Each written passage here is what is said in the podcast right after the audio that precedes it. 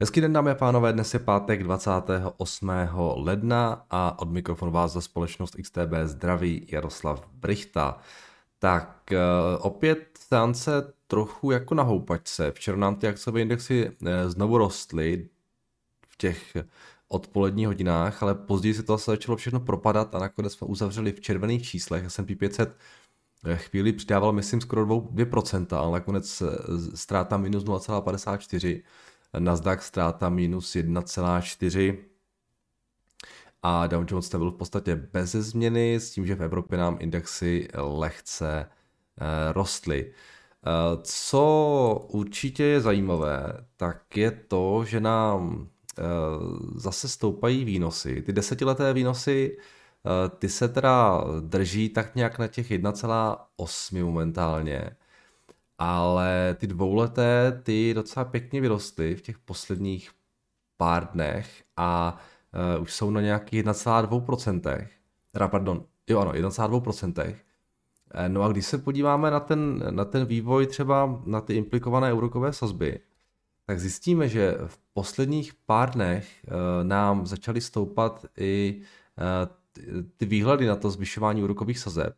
Ta implikovaná úroková sazba na prosinec 2022 už je nějakých 1,28. To znamená, že uh, už trh uh, nepočítá se čtyřmi, ale s pěti uh, hajky do konce, uh, do konce letošního roku. Uh, takže ty očekávání rostou, rostou a, a uvidíme, kam až vyrostou. A co to eventuálně samozřejmě udělá uh, s finančními trhy jsou viditelně hodně nervózní, ale tak se to plácá, ten trh jako ne, neví úplně kam, jednou to otevře výrazně nahoru, pak se to zase vrátí dolů, pak to otevře výrazně dolů, zase to vrací nahoru. Uvidíme, uvidíme co, v těch, co v tom dalším týdnu se bude odehrávat, když se podíváme na ten eh, roční, na ten vývoj S&P 500, tak opravdu v těch posledních pár dnech je to hodně do strany, hodně, hodně do strany a s velkým rangem. Jo. Kolem toho supportu kde jsme byli v tom září, v říjnu, takže uh, bude zajímavé sledovat, jestli, jakým směrem ten range potom prolomíme jo, v těch dalších dnech. Uh, no, uh, co se týče fundamentu za včerejšek, tak určitě potřebujeme zmínit to včerejší HDP, které, byly, které bylo zveřejněno v Americe. 6,9% růst americké ekonomiky za čtvrté čtvrtletí, čekalo se 5,3%. Je to nejvyšší tempo růstu od roku 1984. A tady máme, tady máme ta čísla. Eh, tady máme tempo růstu těch jednotlivých položek. Osobní spotřeba nějaký 3,3% růst, eh, investice nějakých 32. Když se podíváme na, na ty jednotlivé položky, a respektive na to, kolik přidali k tomu 6,9, tak vidím, že ta osobní spotřeba z toho 6,9 přidala 225 a takže to byla samozřejmě jako docela silná, ale co je jako důležité, je to, že ty investice přidávaly 5,15 a z těch 5,15 jednoznačně největší položkou byla, byly zásoby. Jo, změna eh, v zásobách. To znamená, že v podstatě veškerý ten růst um, v tom minulém čtvrtletí byl tažen spotřebou a uh, produkcí do zásob.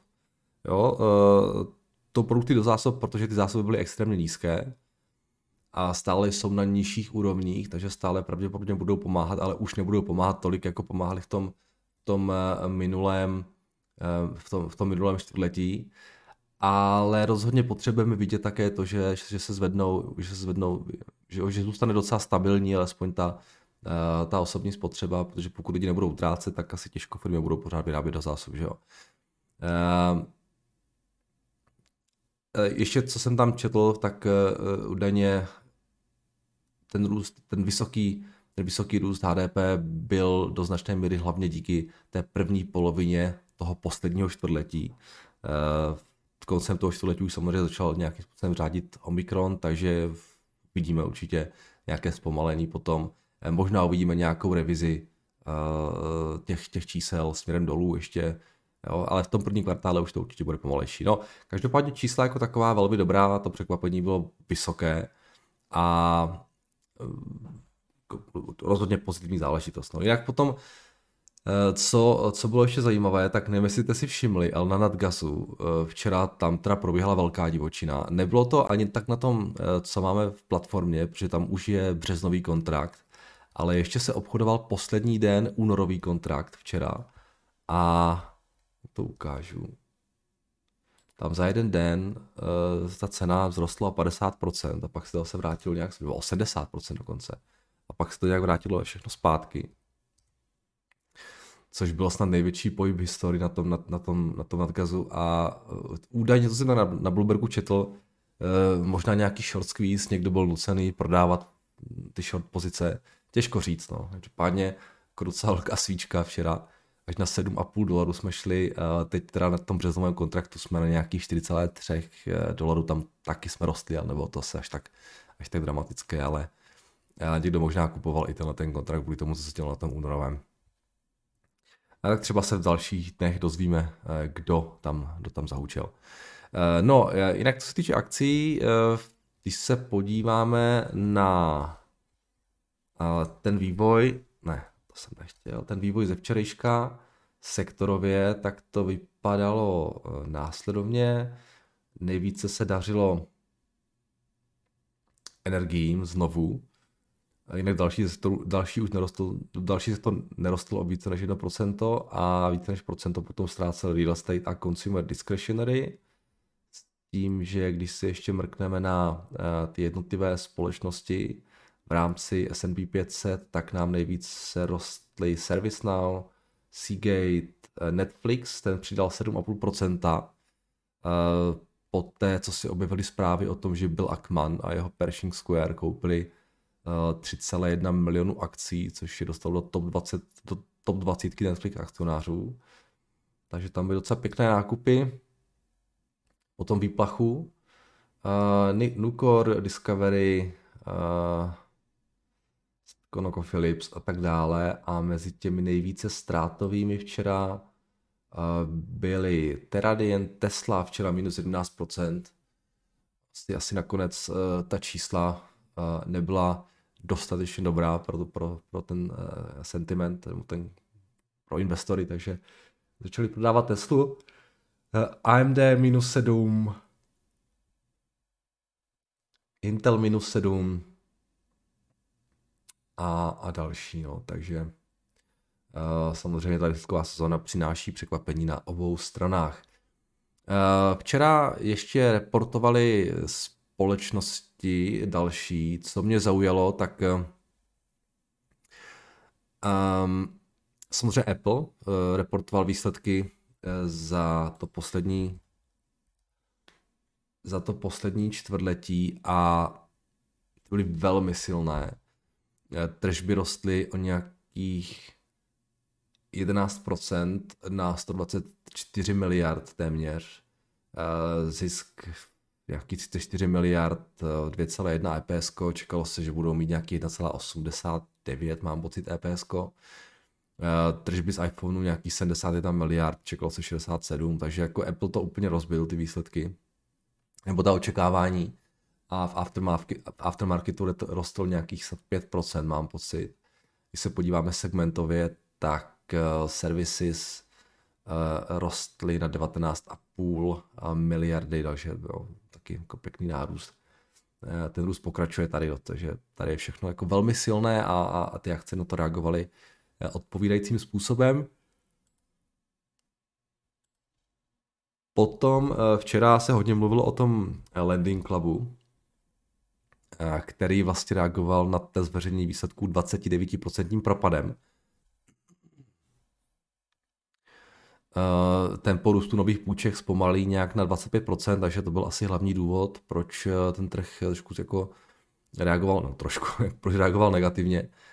Ale i tak se očekávají růst tržeb nějakých 40% meziročně. A musím říct, že ta čísla, teď když se na tak dívám, na tu banku, jako nevypadají špatně, no, tak i když třeba zpomalí výrazně, tak 43% meziroční růst,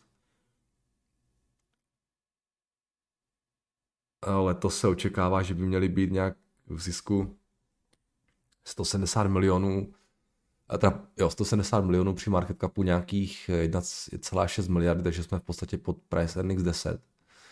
A při takhle růstové firmě zajímavý, no. Oni jsou, jsou, jsou hold ocenění jako banka, no, ty se oceňují často jako uh, podle book value, ale jako výplach pěkný a ta valuace nevypadá úplně, úplně špatně, no.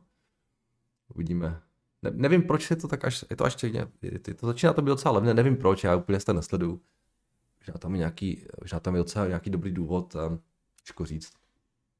Byly hodně drazí asi taky v minulosti, tak ten výplach teďka pokračuje na všech těch růstovkách, takže a zajímavé, no, tak včera ty si to docela schytali, tam už to bylo jako skoro kapitulace, ne, kapitulace nějakých 29% minus. No, z další, další z věcí, co včera reportovalo, tak to byly Robin Hoodi. Uh, ti teda včera v aftermarketu minus 12%, poté co ještě včera během té vlastně čtvrteční sánce ztratili nějakých 6%.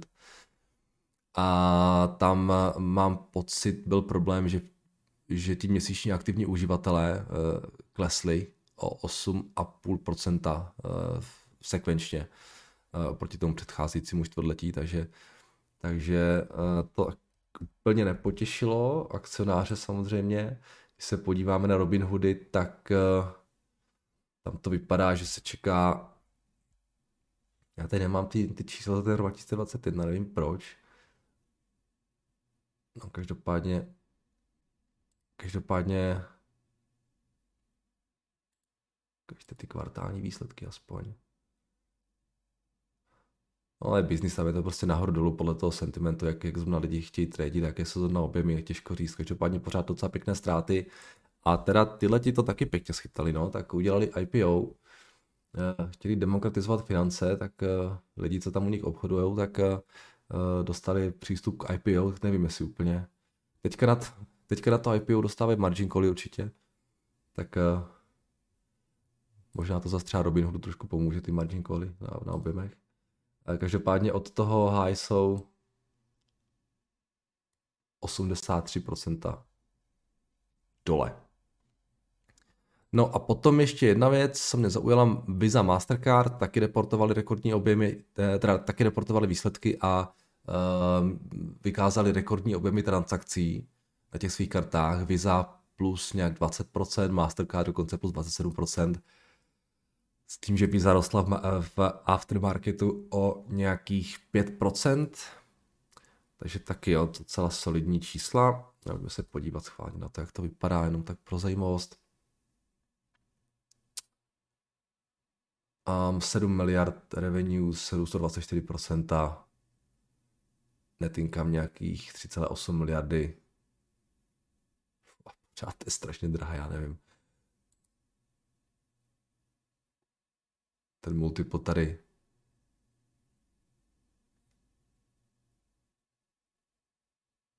A, jo, jo, pardon, jasně, to jsou kvartální výsledky, už jsem se lekl, tak OK, Bruce 5, takže teď krát 4. A 13, jo, jasně, a OK, tak už to není tak, tak děsivé, jak to vypadalo, ale um, pořád se bavíme teda o tom multiplu na nějakých 36 let, letos No, odhazali to, odhazalo to 29 potom na konci, na konci toho fiskálního roku. No, takže tak. Takže zatím jako nevypadá to asi tak špatně ty výsledky, no, co takhle přicházejí. Uh, jak to vypadalo po tom Netflixu že, a po těch bankách, že, že to bude jako hruza, tak uh, jo, je to hodně. Jsou tam, jsou tam některé firmy, kde to je hodně špatný. Uh, určitě tady ty ty hodně, řekněme, vysoce rostoucí akcie, které teď teda zpomalují a tam, tam ten trh jako zásadně trestá, ale z těch větších zavedených firm e, zatím docela, docela, docela v pohodě. Tak eh, dnes ráno, když se podíváme na ty futures, tak eh, ty už nám zase rostou, Nasdaq nějaké procento, S&P 560, tak uvidíme, co to udělá. No, tak včera to otevřelo 2% plusu, nakonec to zase bylo v červených číslech. Hodně se to plácá, je to nervózní, uvidíme, jaký bude, jaký bude ten dnešní průběh. Když se podíváme na FPX ještě, tak zase v rychlosti to proletíme. Ehm, eh, dolar včera eh, docela jako výrazně posiloval. ještě teda samozřejmě nejvíc jako začal spevňovat potom, potom Fed, no, začal, začal spevňovat potom Fedu, ale během té předevší se rostl kompletně. Takže tady to souvisí s těmi vyššími výnosy, hlavně na tom kratším konci výnosové křivky s tím, s tím výhledem na to, na to utávání té měnové politiky a zvyšování sazeb jednoznačně a to dolaru prostě pomáhá. Jo. Něco takového v Evropě ještě nepozorujeme, v Bank of England, ECB, ty pořád tam jako se to očekávání moc nemění. Takže dolar silnější na všech měnových párech, ať už to je Libra, Japonec, Kanaďan, Australan, taky všude nám prostě americká měna pěkně roste. Eh, vzpomínáte si, jak jsem tady nějakou dobu zpátky mluvil o tom článku na Bloombergu, jak, jak tam byl ten titulek eh, eh, všechno, jak to tam bylo přesně, už to nepamatuju, ale prostě bylo to ve smyslu jako všichni prodávejte dolar, jo, už bude jenom klesat, tak to úplně nevyšlo. No. Tak zlato 1797 dolarů a stříbro nějakých 22,70, takže tyhle ty nám, drahé kovy nám klesají samozřejmě zase v reakci na ty, slabší, na ty silnější dolar. Ropa ta se drží moc pěkně a Bitcoin eh, se nějak jako pokouší zvednout. 37 tisíc dolarů a Ethereum eh, to se zatím moc nepokouší, 2400, 2500. Tak jo, eh, ode mě je to asi teda všechno, ne, ještě všechno, ještě se sem podívat ten kalendář, co tam máme dnes, ale moc tam toho dneska nemáme. A nějaké příjmy výdaje spotřebitelů, spotřebitelská důvěra, a budíš, to nebude asi úplně nějak jako napínavé. Tak jo, jdeme se podívat na vaše dotazy, které jste mi nechali pod včerejším videem. Tak, dobrý den, Jardo. Chtěl bych se zeptat na váš názor na Beyond Meat. Myslíte si, že eh, to je již potápějící se Titanic, kterého stahuje dolů silná konkurence nebo jejich čas, eh, teprve přijde? Návrat vyšších cen jejich akcí je již zřejmě nereálný. No, tak jako Beyond Meat je, bylo takové hodně, to už, na to už si nikdo ani nespomene skoro. Vzpomínáte si, jak to bylo v tom roce 2020, nebo kdy to o tom všichni mluvili? Jo, prostě Vlastně ten produkt je možná zajímavý, ale pořád je to jenom kus jako nějakého pseudomasa, který vám může vyrobit v podstatě každý druhý. Jo. Jaká je vaše konkurenční výhoda, kromě, kromě brandu? Já neříkám, že tyhle ty produkty někdy nefungují. Jo. Když se třeba podíváme na, na, na Red Bull nebo tohle, jo. to je zase nějaká sladká voda, která ale jako je, jo, víte se, kde je Red Bull dnes. Jo. S dobrým marketingem se dají dělat velké věci, jo, že, ale vlastně jako sázet na to, uh, že jo, sázet na začátku, kdy začínal Red Bull, že z něho bude to, co z něho je teď, tak jako to bych si v životě nedovolil. A stejně tak bych si nedovolil sázet ani na Beyond Meat. Jo, takže uh, no, neříkám, že to je úplně, úplně dead, jo, ale, ale uh, vlastně uh, spíš jo. no, nějaký růst tady mají, to je fajn. Jo, ta valuace se vrátila něk, někam se nějaké normálnější úrovni, když pořád se bavíme o 3,5 miliardách firma, která prostě jako nejschopna vydělávat. Ještě asi dlouho nebude. No. Tyhle, ty, tyhle ty štoky mě moc, mě moc jako úplně um, nezajímají, no. Uvidíme. Tak, eh, chtěl bych se spýtat, nevím, či je to moc osobná otázka, nemusíš tak odpovědět, neodpovědaj, kolko ze svého kapitálu máš tak v premiére zainvestované a kolko máš len tak v keši na účtě, díky za komentáře. No, já to mám jako komplikované trošku, eh, že já to mám tak jako rozházené ty peníze všude možně. A, ale řekl bych, že jsem pořád, že to cash je pořád víc, než bych jako možná chtěl. A určitě jsem Někde, určitě jsem, určitě nejsem pod 20%.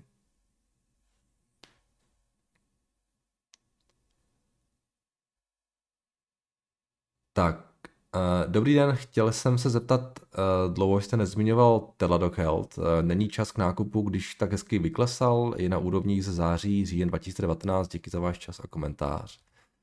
Já jsem se na ně díval, mně se to docela líbí, i když teda nějak s tím managementem úplně jako, nějak to tam prostě nějak mě ten management nenatchnul, abych řekl pravdu. Ale ten produkt se mi líbí, líbí se mi, co dělají, mají podle mě dobrou pozici. Hm, to jsem se tak na ně díval, tak nakonec si nemyslím, že jsou tak jako ohrožení tím Amazonem, jak se říká, protože ono je to fakt komplikované tady tohle. A nevím, jestli tohle je úplně business pro Amazon. Že tam jsou také šílené regulace prostě v tom, v tom oboru, že třeba když voláte tomu doktorovi, tak vás, tak, tak vás musí v podstatě jako v obsloužit doktor ze stejného státu. No, a tady tyhle ty věci. A, a neskaluje se to úplně jednoduše, jo. je tam spousta jako regulací, teďka s těmi doktorama jsem stejně nějak domlouvat.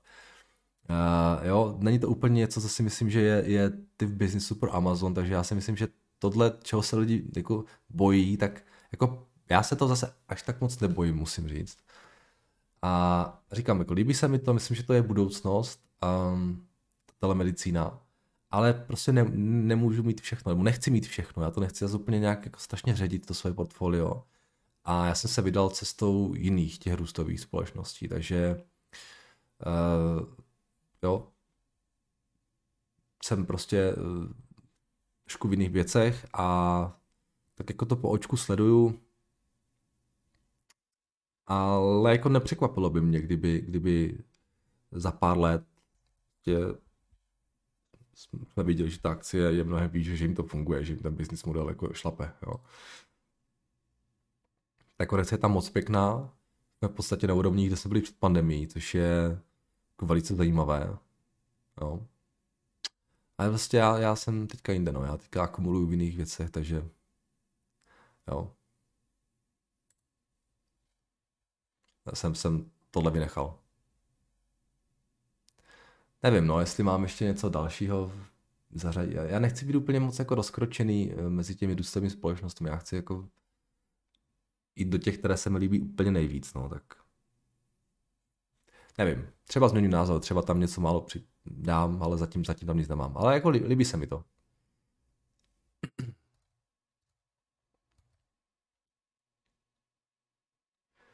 Tak Jardo, eh, dokoukal jsem podcast eh, s Pepou Tětkem a chtěl jsem jen vyjádřit podporu.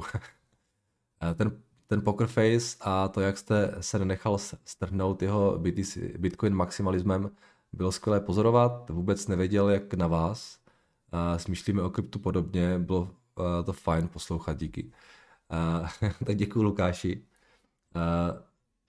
Pepa rozhodně na mě nějak jako nechtěl vyzrát, my se známe dlouho, a já jsem moc rád si poslechl ty jeho názory, protože já si myslím, já si myslím, že já se jako strašně vážím. Já si myslím, že přestože on je jako hardcore Bitcoin maxi, tak já si myslím, že Bitcoin tyhle ty lidi potřebuje. Jo. On, Bitcoin nepotřebuje mě, jo, ale Bitcoin potřebuje Pepu. Jo. I když je to někdy třeba trošku toxic, ale, ale přesto, přesto uh, je, je, je, super, že, že to dělá. Jsem jako velmi rád si s tím o tom popovídal o těch věcech.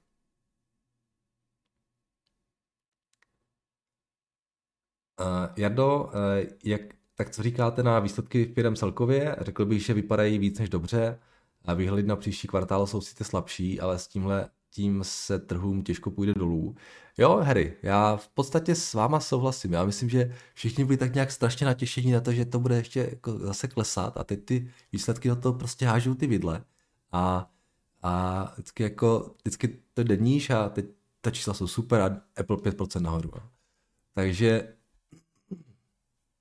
jsem na to sám zvědavý, a, a, protože klidně se může stát, že začne vítězit ten narrativ toho, že, že ano, ty sazby rostou, ale podívejte se na ty firmy. No, a e, ta ekonomika si dokáže s nějakými vyššími sazbami poradit, proto buy. No, tenhle, ten, tenhle ten narrativ klidně může začít vítězit, pokud fakt ještě ty další výsledky budou zase skvělé. Um, ale taky tam může přijít ještě nějaká další noha dolů jo, na těch akcích, takže to tak pozoruju, ale, ale, ale napadlo mě úplně to samé, co, co, co vás, když jsem tak jako, když jsem nad těm výsledky přemýšlel.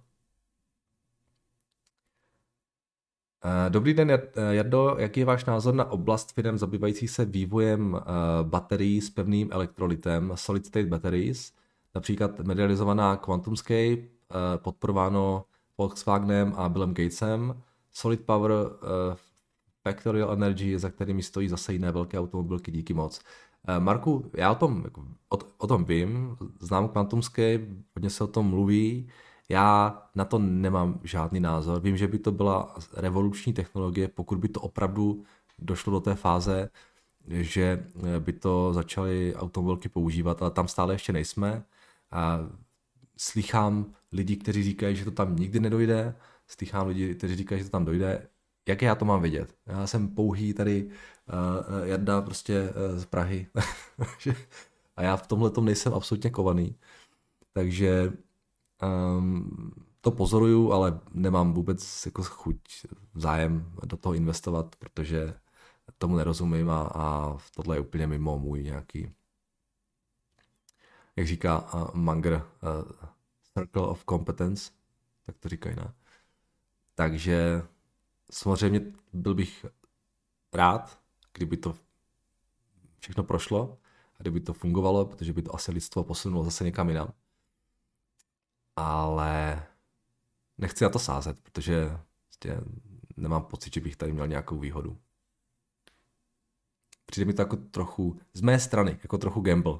No, protože opravdu nevím, jak moc jsme daleko nebo blízko uh, tomu průlomu. Tak zdravím, chtěl bych se zeptat, co si myslíte o přesunutí našetřeného kapitálu do stablecoinů typu USD Coin plus další a tyhle coiny následně někde stakeovat například na Celsius Network eh, s momentálním 8,5% úrokem. Je to bezpečné nebo je v tom nějaký háček? Ještě bych chtěl dodat jeden dotaz, vím, že jste o tom už jednou mluvil, ale nedohledal jsem to, jaké možnosti mám, pokud eh, mám nakoupený například Bitcoin, ho úročit nebo prostě na něm mít nějaké další roční zhodnocení kromě jeho ceny. Myslím, že jste mluvil o třech způsobech staking a něco, jo. Který z těchto způsobů byste doporučil z pohledu nízkého rizika? Uh, tak já začnu tou druhou částí. Já jsem nemluvil o Bitcoinu, jakože byste mohl přímo, že jo, většina tady těch stakingů Jo, a pak to bylo ten liquidity providing a pak ještě můžete vlastně mít v nějakou distribuci nějakých coinů v nějakém projektu, řekněme. Jo. Ale většina těch věcí tak e, probíhá e, na Ethereum. Jo, že buď si ten Bitcoin vyměníte za Ethereum nebo za nějaké stablecoiny, nebo možná za vrapnutý Bitcoin by to možná taky šlo někde. Já přesně nevím, těch, těch věcí, kde se dá jako, kde se dá stakeovat a generovat nějaký yield je strašně moc. Já to zase až tak moc nedělám, až teda na liquidity providing ten dělám, ale ten je zase specifický v tom, že tam je možnost takzvané impermanentní ztráty, to si zjistěte, co je. Eh, já jsem s tím v pohodě, ale spoustu lidí to vadí. Eh, takže a tohle se třeba dá dělat na Uniswapu, ale to je zase, jo, tam jako, to není, to není bezrizikové. No a co se týče těch, těch, těch toho stakeování těch stablecoinů, eh, to jde samozřejmě dělat taky. Eh, I vlastně třeba na tom, na tom, na tom Uniswapu, když si staknete, nebo když, když proti sobě dáte USDC versus nějaký další stablecoin, tak vlastně eh, jenom umožňujete transakce těm lidem, kteří chtějí z toho jednoho přijít do druhého, takže jo, je to v podstatě bez té impermanentní ztráty a ten výnos tam může být kolem třeba 8% nebo 6%, těžko říct, já, já už to, tohle, tohle já nedělám. Takže nevím, jako těch, těch věcí je strašně moc. Máte různé DeFi platformy, které vám umožní, že tam ty peníze dáte, máte za to nějaký, nějaký yield. Uh, zkuste trošku googlovat, je to hodně, ale samozřejmě to riziko je všude stejné. Jo? Jako teoreticky je to um, v uvozovkách bez rizika za předpokladu, že se něco nestane s tím stablecoinem a něco nestane s tou platformou. Jo? Ten koncept jako takový ekonomicky mi, přijde jako super, no, ale, ale samozřejmě, že se vždycky může něco stát s tou platformou, na kterou stej, na té stakeujete, anebo třeba s tím stablecoinem a v ten moment to bez rizika rozhodně není, jo. takže eh, když to tam je dohekne, jo, tak máte problém. Takže tyhle ty věci je potřeba um, zvážit a časem se vyfiltrují ty opravdu dobré projekty, které čas nějakým způsobem ošlehá a ukáže, že tyhle jsou opravdu relativně bezpečné já tu nebudu žádné zmiňovat, protože, protože um, jednak neznám rozhodně všechny a uh, tohle je na vás. Udělejte si vlastní, vlastně nějaký research a rozhodujte se podle sebe. Jo. Nechci úplně doporučovat ty, ty věci, protože to je pořád strašně strašně na začátku všechno.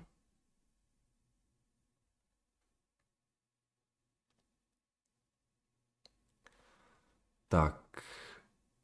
Ahoj Jardo, chtěl jsem se zeptat, jak v případě eh, propadů postupuješ u nákupů a jak si určuješ, kolik hotovosti zainvestuješ a kolik si ještě necháš pro budoucí eh, propady. Máš na to nějaký postup nebo to děláš podle pocitu, eh, případně můžeš procentuálně říct, jak si na to v současnosti. Je to hodně o pocitu, jo. fakt já nemám žádná pravidla, která bych si řekl, že takhle to budu vždycky dodržovat, protože myslím si, že pravidla tady jsou trošku na škodu. Takže je to opravdu o pocitu z toho trhu, z toho mého portfolia. Um, já jsem, přestože tak možná nevypadá, tak já jsem pořád tak trošku jako bearish nastavený. No.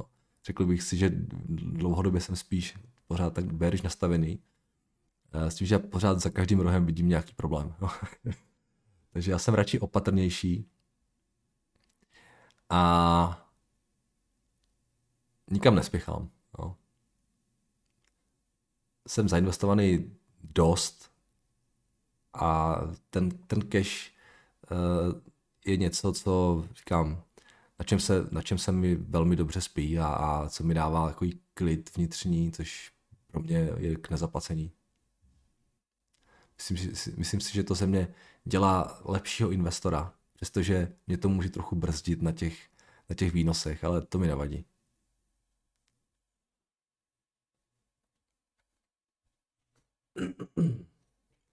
Dává mi to možnost radovat se z každého dalšího propadu, což je, což je úžasné.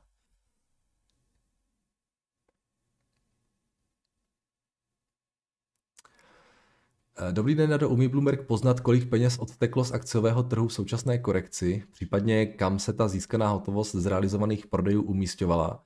Mám za to, že už před korekcí existoval poměrně vysoký objem neumístěné hotovosti a je možné, že by eh, to mohlo pomoci rychlejšímu vykoupení budoucího dipu a rovněž nejsem přesvědčen, že by to zásadně přeteklo do dluhopisů komodit nebo krypta a volná hotovost při současné vyšší inflaci asi není to, co by chtěl někdo držet. Jaký na to váš názor? Souhlasím, ale nevím, jaké jsou čísla. Na Bloombergu nic takového není. Jak to chcete monitorovat? Že jo? To, jak, jak chcete monitorovat, že si tady Brichta prodal nějakou akci a ty to drží na nějakém brokerském účtu jako cash? No, to prostě nejde.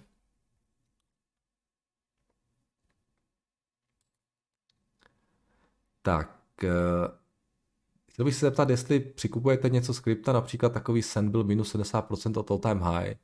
Uh, krypto vůbec, na to momentálně vůbec nesahám. Uh, já jsem na tom sendu stejně pořád nějakých 500% v plusu ještě, takže uh, a ta pozice je hotová úplně, tam to je, to není něco, čemu bych nějak extrémně věřil, to je něco, co jsem chtěl mít, jako nějakou pozici zajímavou, jo, nějaký projekt, který pravděpodobně za, za pět let už tady nebude, nebo bude úplně v kanále někde, ale, ale chtěl jsem to mít, protože co by kdyby. Jo.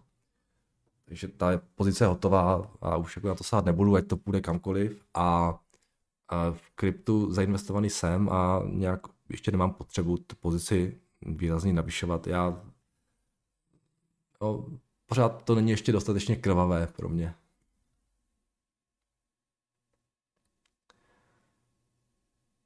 Tak dělat včera pro OHL na fakturu je adrenalin ke včerejšímu dotazu. Díky Pepe. To je ta stavební firma, že jo? No, to stavební firmy, to je katastrofa, jsem si to, jsem si to vědom. Dobrý den, co si myslíte o Coinbase? Koreluje s kryptem, ale burza uh, přece vydělává i na sell orderech a nejen když jde krypto nahoru, navíc uh, vstupuje do nezávislého NFT sektoru. Já mám jsem mockrát slyšel u lidí, od lidí, eh, tu spekulaci na to, že, že Coinbase je přece super, protože když bude, jako, když bude prudce klesat cena uh, Bitcoinu a krypta, tak burza na tom bude vydělávat. Jo. To je sice pravda, ale vás vy oceňujete Coinbase ne podle toho, jestli je tady nějaký propad, ale podle toho, jaké bude jeho cashflow, jaké bude diskontované cashflow po dobu existence celé té společnosti, takže po dobu dalších 10, 20 let. A pokud teď nastává nějaký crash na Bitcoinu, na kryptu, tak samozřejmě rostou šance na to, že ten trh, eh, ten trh eh, eh, zase na, nějakou, na, na, na nějakých x let si bude procházet útlumem. Vys crash, který byl v roce 2017 a potom přišlo dvouleté období totálně nudného, nezajímavého jako vývoje, kdy ty objemy byly úplně tragické. No, takže v podstatě každý crash na kryptu zvýšuje šance na to, že tady bude několika leté období, kdy objemy budou velmi nízké. No, takže tady ta, ta představa, že, že, že, že to je super pro, pro Coinbase, podle mě je úplně, úplně falešná, úplně špatně. No, naopak, Coinbase potřebuje, aby krypto pořád rostlo. A já už jsem se tady o Coinbase vyjadřoval vícekrát, já úplně nejsem nějaký velký fanda. No. Těle těch burs. Je to takový hodně uh, takový biznis, který stojí trošku na vodě, bych řekl. Jo. Vys ty decentralizované burzy a tak dále. To jsme tady řešili moc krát. Dobrý den, chtěl bych se zeptat na společnost MED a MDC. Obě mi přijdou pro finanční stránce zdravé, s rostoucími tržbami a trhem podhodnocené. Zkuste se mi o nich trošku rozepsat, prosím vás, já vůbec nevím, o co jde tady. Vyberte si jednu, to samé tady, tady se mi dotá na dvě firmy, nic tomu nenapíše. Filipe, jo. Vždycky, když mě něco zajímá, tak něco zajímavého té, té firmě napište, ať to je i pro lidi, co to, co to poslouchají. Tak a jdeme ještě na mažemi to dotazy. Dobrý ráno, prajem, dobré ráno prajem. Viděl, viděl byste se podívat na firmu CD Projekt? A firma se zabrá, jasně, tvorbou her a tak dále, to známe. Včera už jsme tady projížděli Cyberpunk. Uh,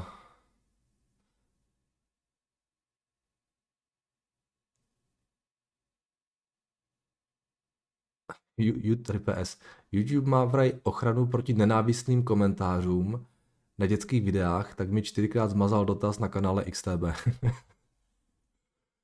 že by to byl ten hlavní důvod, proč se tady mažou ty dotazy, že, že tady píše nenávistné příspěvky vůči mě, tak to jsem rád, že mě YouTube proti tomu ochraňuje teda. Já nevím, já to nerozumím tomu YouTube. Uh, tak eh, CD Projekt známe, řešil jste tady taky v minulosti hodněkrát, ale už tady dlouho nebyl, takže se na ně můžeme podívat. Nevím, jestli jsem vám říkal, jak dlouho jsem hrál Cyberpunk. A vydržel jsem u toho asi tři hodiny, pak jsem to, pak jsem to smazal. Ale to není chyba, to není chyba CD Projektu, to je chyba toho, že já už mě už prostě nebaví absolutně ty hry, kde musím někde chodit a pořád něco číst. Jo? Nějaké dialogy pořád. Dřív mě to strašně bavilo, jsem každý dialog projel, každou stránku v nějakém denníku jsem si přečetl. A teď vlastně už jako absolutně to, to, ne, to není čas vůbec tady tyhle ty věci, takže, takže to, to moc dlouho nevydrželo, ten, CD, ten, ten Cyberpunk u mě. Uh, OK, 17 to jsou zloté, že jo, tak jdeme tam dolary. 4, 4 miliardy uh, dolarů market cap. Letos se čeká, že budou dělat nějakých 100 milionů Ten problém je tady pořád stejný. Ty, ty tržby, eventuálně zisky jsou extrémně volatilní v závislosti na tom, jak úspěšné budou ty jednotlivé hry. Strašně málo čitelné, strašně špatně čitelné uh, do budoucna, nějaký, nějaký růst, vývoj tržeb a tak dále. Což na jednu stranu může být výhoda, uh, protože to uh, pro ta nečitelnost může být u, u spousty akcí výhoda, protože pak jsou ty akcie velmi levné, ale tady se nedá úplně mluvit o tom, že byly velmi levné. A tady to je spíš nevýhoda. Um, za mě tenhle ten typ firm je, za mě to je pořád, je to pořád drahé, já se můžu pomoct. Ale samozřejmě, že když přijde s nějakým, přijdu s nějakým dalším skvělým titulem a, a tak ta akce může když nějaký hype znovu, znovu si zažít a vyrůst ještě více, ale mně se, mně se tenhle ten typ firmy prostě nelíbí. No, vlastně, tam máte, o, ta, ta, ten market cap je velký na to, kolik dělají ten bottom line, ten income ty multiples tady se pohybují na ten letošek nějakých 34, jo. Vlastně to není úplně Zajímavé pro mě. Tak a teď tady máme velmi dlouhý dotaz od Jardy Zikana, který se nám po delší době ozval, takže zdravím Jardo. A, máme tady nějakou firmu, jak se, ani, tak se to jdeme přečíst. Pohodlně se usaďte, si kávičku, budeme se chvilku, začteme se chvilku. Tak ahoj Jardo, stále jsem pravidelným posluchačem a jen tak zpovzdálí sleduji zajímavé typy. Trh byl přeceněný a hledat poklady je těžší. Já s tímto dotazem si myslím, že jsem našel zajímavý tip a rád věděl, zdali Bloomberg má výhledy do budoucna na US firmu operující v lékárenském sektoru, ale operuje více jako SaaS company. Jedna, jedná se o small cap s tržní kapitalizací 475 milionů. Jardo, ale pořád ty chyby jsou teda do očí bíjící. Těžko se mi to čte, ten váš komentář.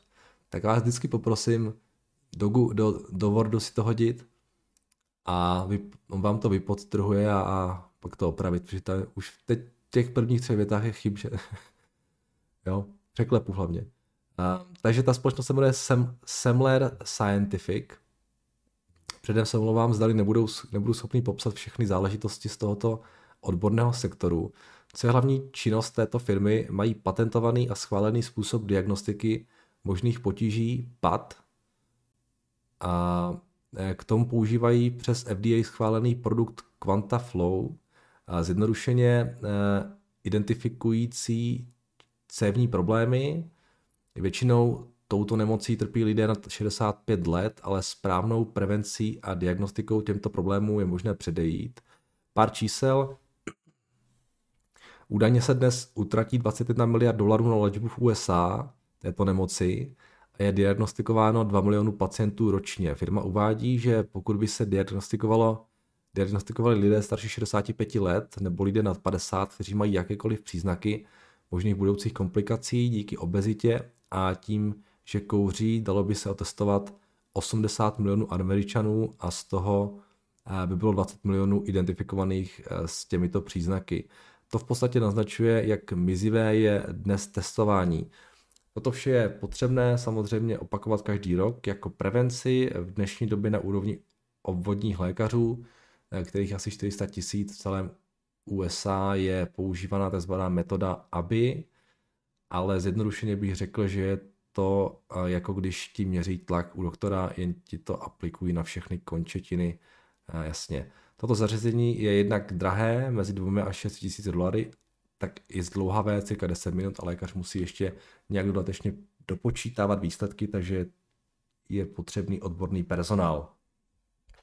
Quantaflow uh, zjednodušeně je test, kde měřením krevního průtoku a propojením s jejich vyvinutým software a portable device dostane jakýkoliv nekvalifikovaný specialista během 4 minut, digitálně zpracované.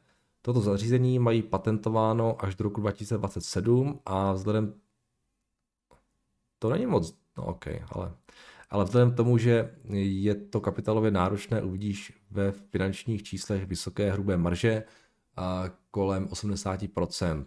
Pokud chceš podotknout, že do budoucna eh, do daného sektoru může vstoupit jakákoliv konkurence, tato firma už může mít vybudované sítě u všech obvodních doktorů, kde se většinou již po vybudování vztahu eh, většinou nedochází, ne, neodchází, plus budou mít software, softwarově nazbíraných spousty dat spojené s touto nemocí.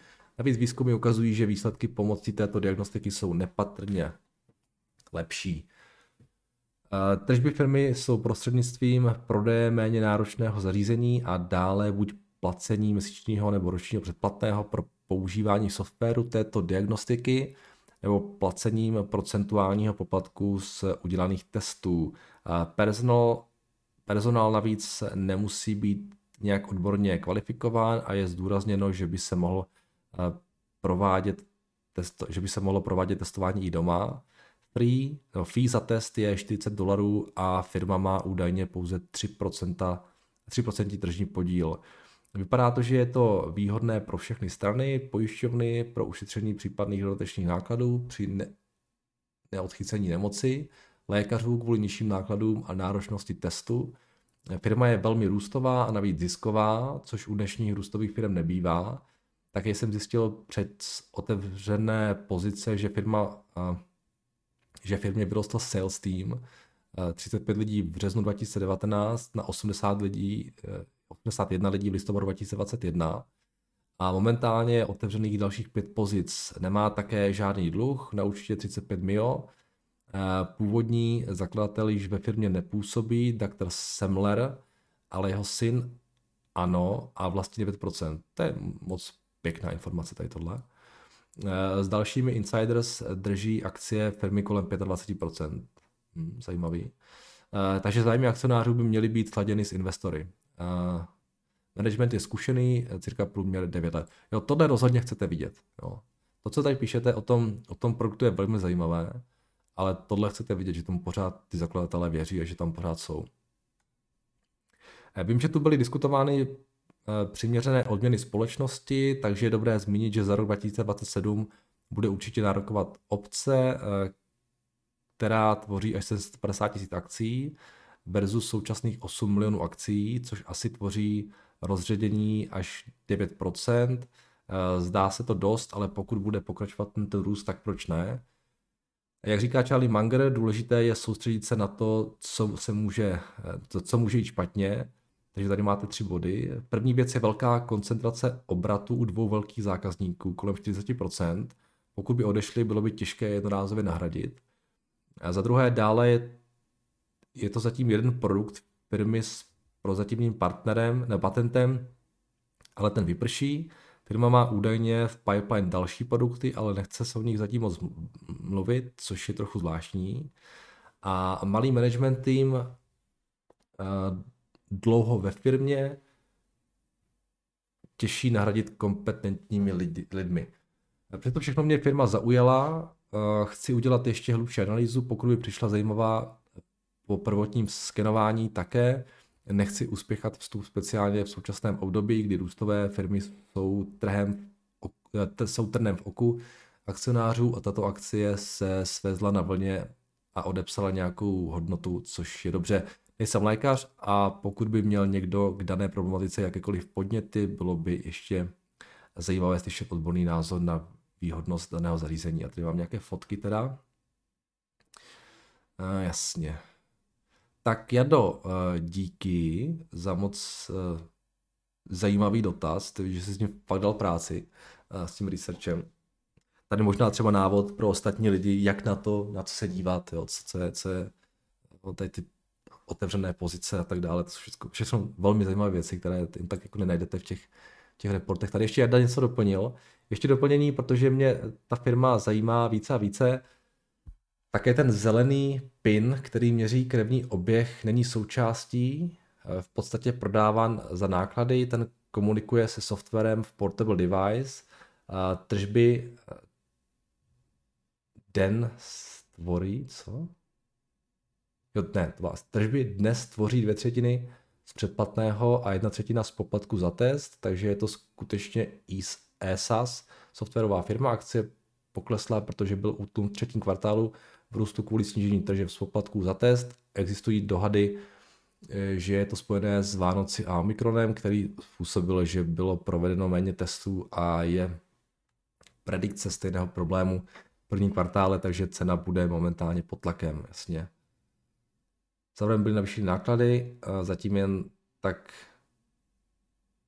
také vysvětlení, nábor více lidí, sales týmu, jasně. To mě zaujalo, že údajně firma nehledá zákazníky přímo u specialistů, ale snaží se přes pojišťovny prosadit zavedení této diagnostiky.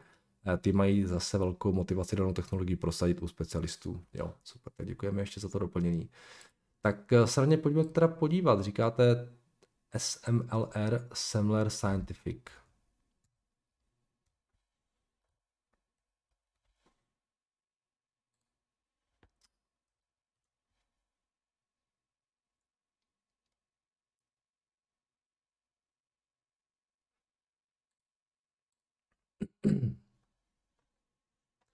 Takže ten market cap byl snad na polovinu snížen, byl jsem tam 800 milionů, že byli, a ty jsou na 470.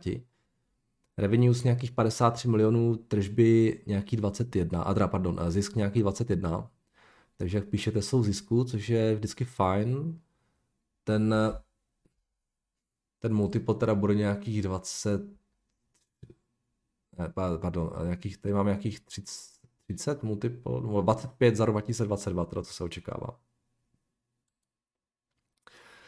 A jo, jasně, takže ten multiple asi je docela v pořádku.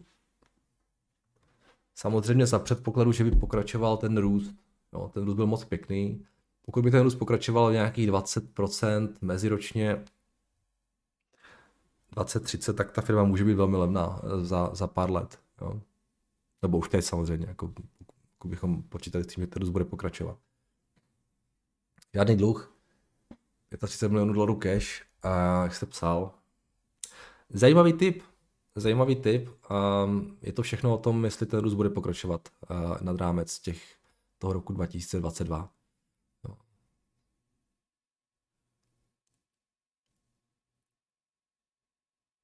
Což já nejsem schopen posoudit, nevím, jestli tam nějaké další rizika. Uh, vy, vy určitě víte stokrát víc než já o nich. A, ale je stále přesvědčený o tom, že, že ten produkt je dobrý a že, že může jako získat, může mít nějakou trakci do budoucna, tak ty násobky vypadají pěkně. Je strašně sympatické to, že už jsou pulsu, jo, že, že dělají prostě, že, že vytváří nějaký zisk. Takže jo, nemusí to být úplně, úplně špatný nápad. Um, ta akcie se hodně propadla z nějakých 150 na 70, takže jsme v podstatě na polovině. No, firma roste pěkně celou dobu. Jo, to může být docela pěkná příležitost.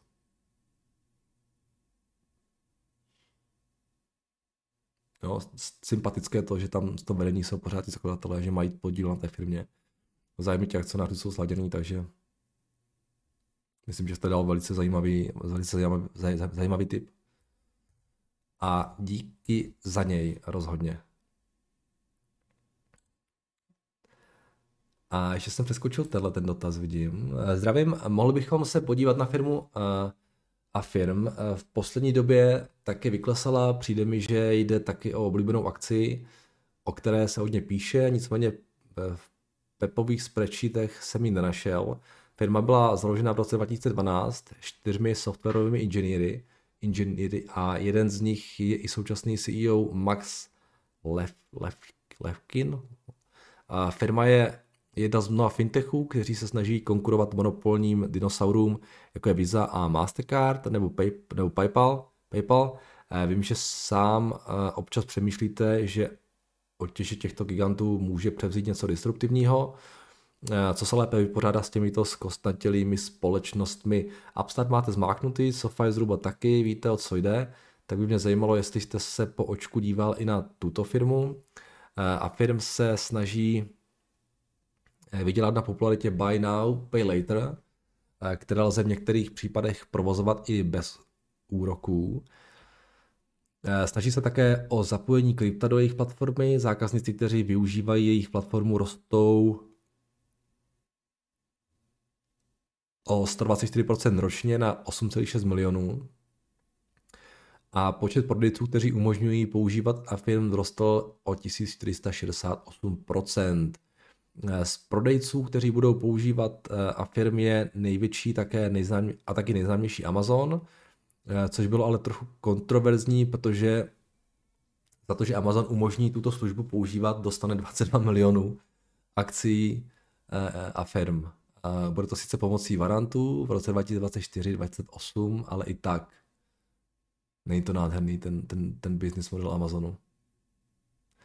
Zajímavostí je, že malý podíl ve firmě je vlastně i Bill Gates. Vím, že když jsme tu probírali SoFi, tak se ozvali lidi, kteří se o SoFi zajímali a postupně přidávali dočas, do, dodatečné informace. Takže pokud by někdo, pokud někoho zajímá pokud se někdo zajímá o fintechy, budu rád, když mě někdo doplní. Já bych byl taky rád, kdyby někdo doplnil uh, info o této společnosti, protože já tak zhruba vím, ale, ale nikdy jsem se na ně víc nedíval, vždycky jsem je měl prostě za nějaký další jenom fintech, jo, který umožňuje nějaké platby, kterých je spousta, který nemá nějak velký mout.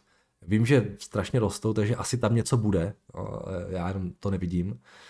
Proč, proč tak jako vyrostly hrozně. Mám také smíšené dojmy, protože vím, že spousta lidí na Twitteru to, co, co, co, co obchodují, takže to shortovala tu akci. Takže asi bude hodně drazí. A nějak nemám, nikdy jsem nějak neměl chuť se na toho dívat víc, jo, že to je takový segment, který je sice zajímavý, ale je tam spousta hráčů a nikdy by to nepřišlo nějak super originální, takže pokud někdo z vás eh, máte nějaký něco, proč na leti by měli dominovat v budoucnu, proč by měli oni ovládnout svět a, a vzít velký podíl toho koláče, vlastně Visa, Mastercardu a, a Squareu a Paypalu, tak dejte vědět. To buy now, pay later, to je hezký, ale to vám může každý implementovat do té své platformy taky. No. To mi nepřijde jako něco úplně, úplně zásadního. Takže uh, víc o nich nevím uh, a pojďme se podívat na ty, na ty jejich čísla.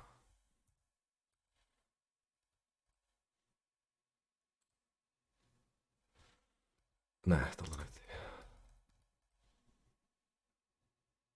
Tohle chci.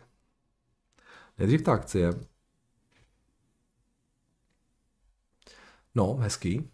Hezký. Takže jsme šli z nějakých 169 dolarů v listopadu letošního roku na 50 dolarů.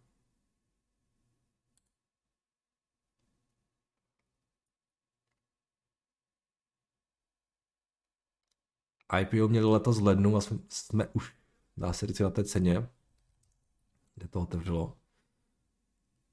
A jestli se mrkneme na ty čísla, tak rostou nějakých 60% 40% se očekává letos, příští rok nějakých 48, 47-48%, takže ten růst je docela pěkný samozřejmě. Uh, ta ztráta vypadá trošku děsivě. Uh, Krista, tak 1,2 miliardy revenue 600 milionů ztráta. To jako... Jo, to je problém spousty těchto těch firm, že to může být sice zajímavý, pěkný produkt, a můžou tam růst počty uživatelů, ale vy potřebujete ve finále vydělávat peníze. A pokud ten váš produkt je sice zajímavý, ale víceméně eh, je tady dalších x firm, tady nabízí něco podobného. No, to, že dneska nabídíte lidem možnost platit někde na internetu, nebo ne, nevím, nějak, já, já nevím přesně, co dělají, jo. já nechci úplně strašně kritizovat, ale není úplně revoluční. Jo nebo někde na nějakých terminálech, prostě, já, ne, já nevím. No. Nebo že jim nabídnete možnost, možnost obchodovat krypto a nějaké akcie, to, to taky, s tím taky spíš nezboříte. Jo. Takže nevím, no, tohle nevypadá úplně dobře.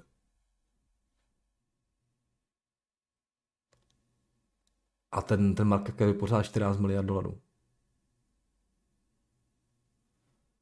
Takže asi rozumím tomu, proč to lidi shortovali, když to bylo dvakrát dražší. A no. jestli máte někdo ten, ten, proč, ten důvod, proč to tak strašně vyrostlo, proč to bylo tak velmi drahé, tak budu rád, když mě třeba napíšte do komentářů něco. Třeba, třeba no, říkám, já je zase tak moc neznám, takže nechci na ně úplně kýdat tady veřejně, ale, ale takhle na první pohled to nevypadá úplně jak, jak super zajímavě. Tak jo, uh, toť vše od vás a tím pádem i ode mě je pátek, tak si užijte víkend a uslyšíme se zase v pondělí. Mějte se krásně a naslyšenou.